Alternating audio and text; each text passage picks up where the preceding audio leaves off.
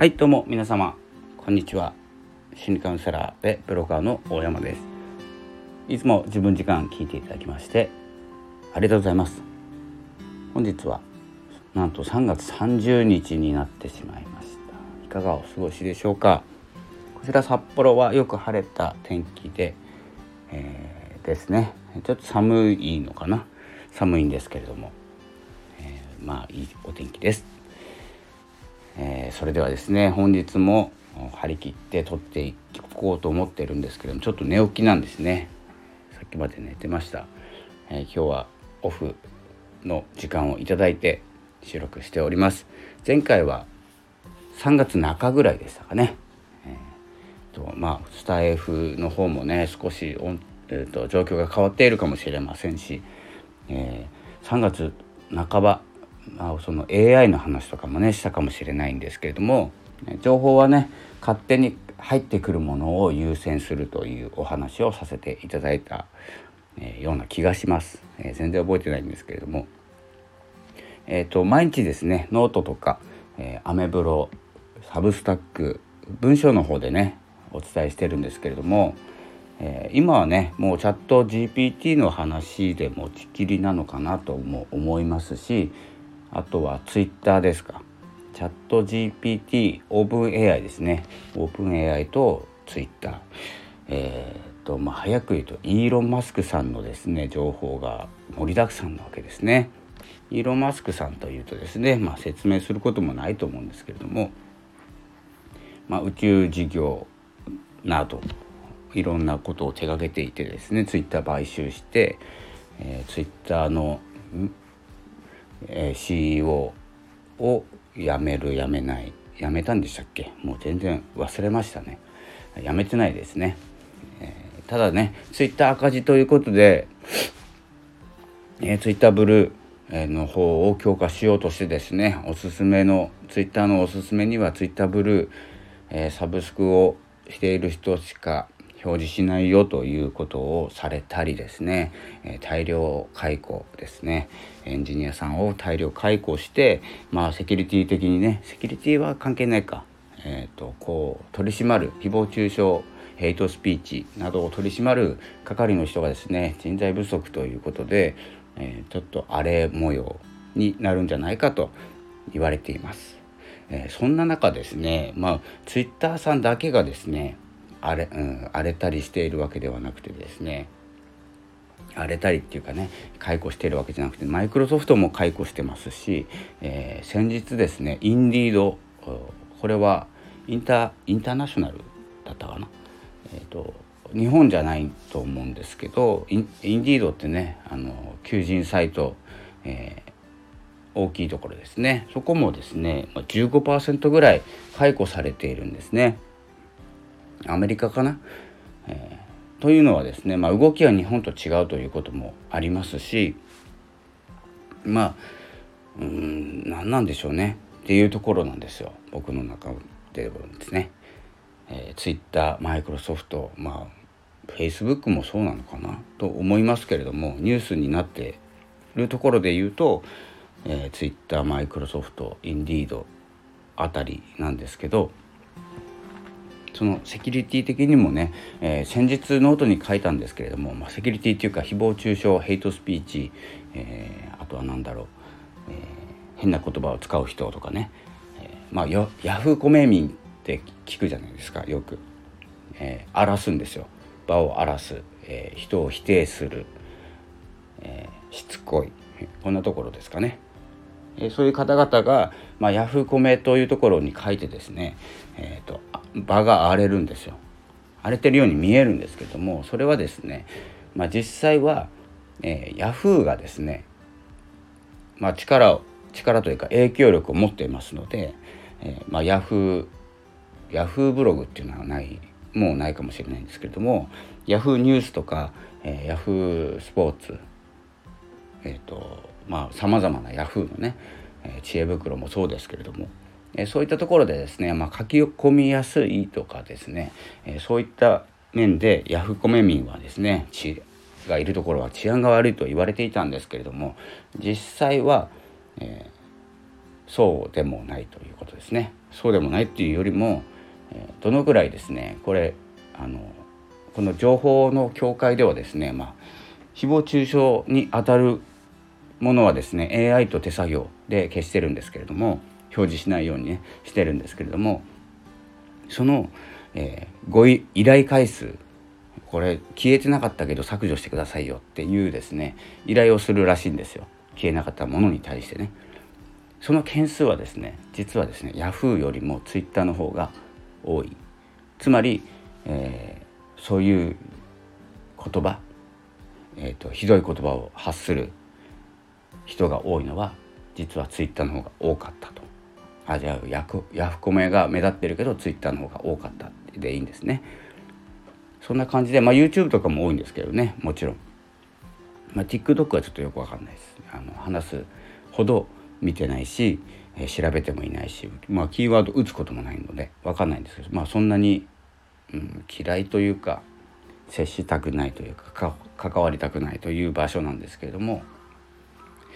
まあそんな感じでね、えーと、ツイッターの方が動き出す。まあ、何になるのか分かんないですけどね何になるっていうか何を考えてるのか分かんないですけどイーロン・マスクの考えてることって分かるわけないんですよ。何するか分かんないじゃないですか。なので、えーと、そういったところにもですねあの目を光らせながら SNS、えー、使っていきたいなとやっぱりねツイッターやりたいんでしょうねおそらく、まあ、ツイッターやめましたって言ってますけれども、えー、であんまり使ってないんですけどなんかあのツイッターのこと調べちゃうんですよ。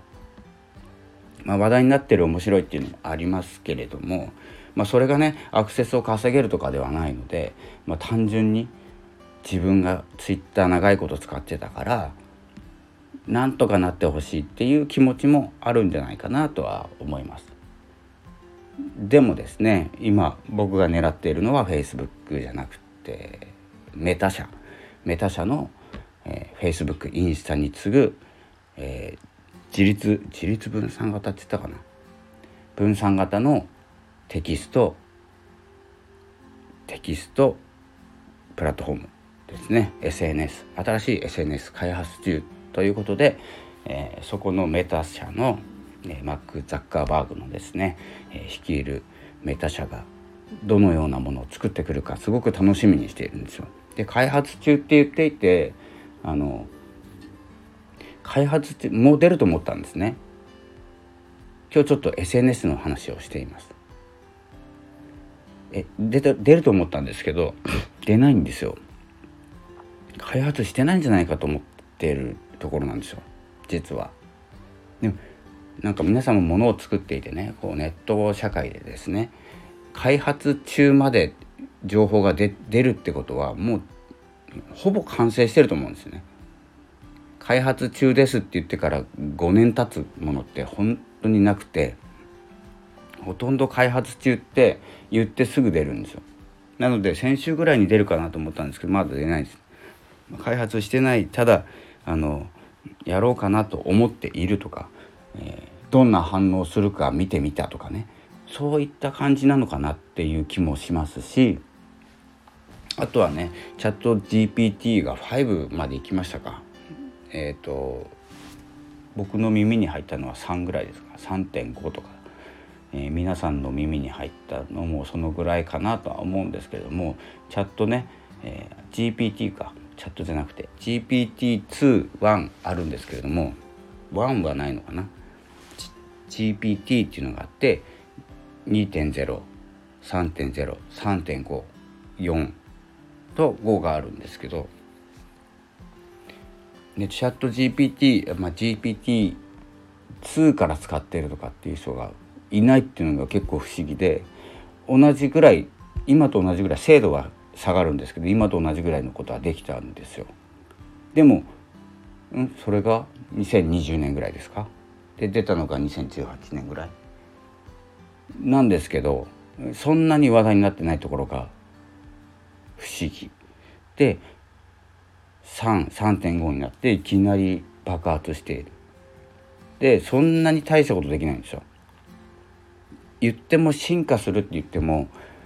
うんと、大したことしてないんじゃないかな。成長はしてると思いますけどね。進化までしてんのかなっていう疑問はあります。なぜならですね予想つくことしかできていないからです。コードを書くとかねエンジニアがいなくなる、うん、テキストを生成する文章を書く、えー、絵を描く。なんとなく予想できるじゃないですか。スピードはね分かんないですよ。5年かかるのが1年でできたとかね、えー、10年後だって言ってたのがもう来たみたいな。スピード感はありますけどスピードが速いって進化ではないですよね。と思うんです僕の中では。なので予想通りの成長をしているのが、えー、オープン AI が作ったチャット GPT なのかなと思っていて、えー、それに続いて、まあ、Google の Bard とか、うんと、Bing マイクロソフトの Bing チャット AI Bing AI などなどあるんですけれども何て言うんですかね。驚かされることが少ない世の中になったなと思っております。だからおそらくですね、まあ、Z 世代というかネイティブ、うんと、デジタルネイティブの世界ではあの驚きが少ない。なんか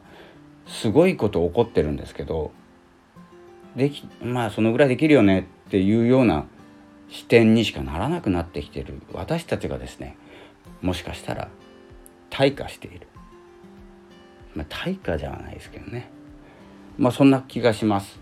すごいことをしていると思います。でエンジニアがいなくなるとか職を奪われる方がですね8は80%ぐらいとか職種ね。80%ぐらいの職種が AI に影響を受ける、まあ、影響を受けるのは100%でしょうね。80 20%影響を受けない人っていないと思うんですよね。職業のつながりで考えると。仕事してますよね。皆さんね。仕事をしている方が関わっている人がねその80%に入っていたら私も関わるわけですよね。ってことは80%ではないと、まあ100、100%AI に関わっていくということでいいと思うんですけれども。まあそんな感じでね AI にも注目しながら SNS も使いたいなと思っているんですけど Twitter は使いたくないなと思っていてインスタは使いづらいし、えーと、Facebook はちょっとねっていう感じなんで、えー、 LinkedIn とか Pinterest とか久しぶりに投稿してみたけどうんなんだかなっていう感じなんですよ。面白くないんですね。えー、まあつながってるね方のと交流はしますけれどもそんな感じで、えー、プラットフォームと一緒にね私も成長していきたいので、えー、まあ、そうして遊んでいきたいんですね。暇なんで。暇な時間ね、えー、仕事はちょっと忙しいんですけれども暇な時間は暇なんで、えちょっと更新とかね、え皆さんの投稿とか、え楽しんでいる様子とか、えそういうところも見ていきたいなと思っておりますので、え引き続きまあおすすめしているのはねまあ本当に炎上とかうんと変なことが少ない音声ポッドキャストスタンド FM あたりはですね、えー、まあ、発信としてはお勧めしておりますので是非ねね聞いているだけの方はいましたらですね、えー、ぜひ音声で発信していきましょう、まあ、テキストよりも音声だと思っております、まあ、音声っていうかねお話できればもうテキストが作れますのでテキストが作れれば AI が何でもしてくれるという時代になってきましたのでまずは何かを考えて言葉にするということがですね大事かなと思います。では、えー、もう3月も終わります。4月に入りますと、まあ、新しいですね、えー、幕開けですね、えー、新学期新社会人、え新しい部署だったりもすると思います、ね、いろいろ動きがあると思いますので、え動かない場所それがブログだったり音声だったり、え、しますよね。ネットさえつながれば動かないで活動できますのでそういう軸をですね作っておくと結構心にも、え、余裕ができるんじゃないかなと思っております。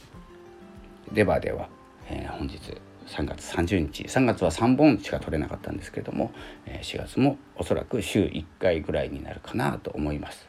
タイミングがあればえー、今年はね、まあ、スタジオ借りるとか借りるっていうかスタジオ作るっていうか、えーと、撮れる場を作って発信していきますので是非よろしくお願いします。それでは心理カウンセラーでブロガーの大山がお送りいたしました。ありがとうございました。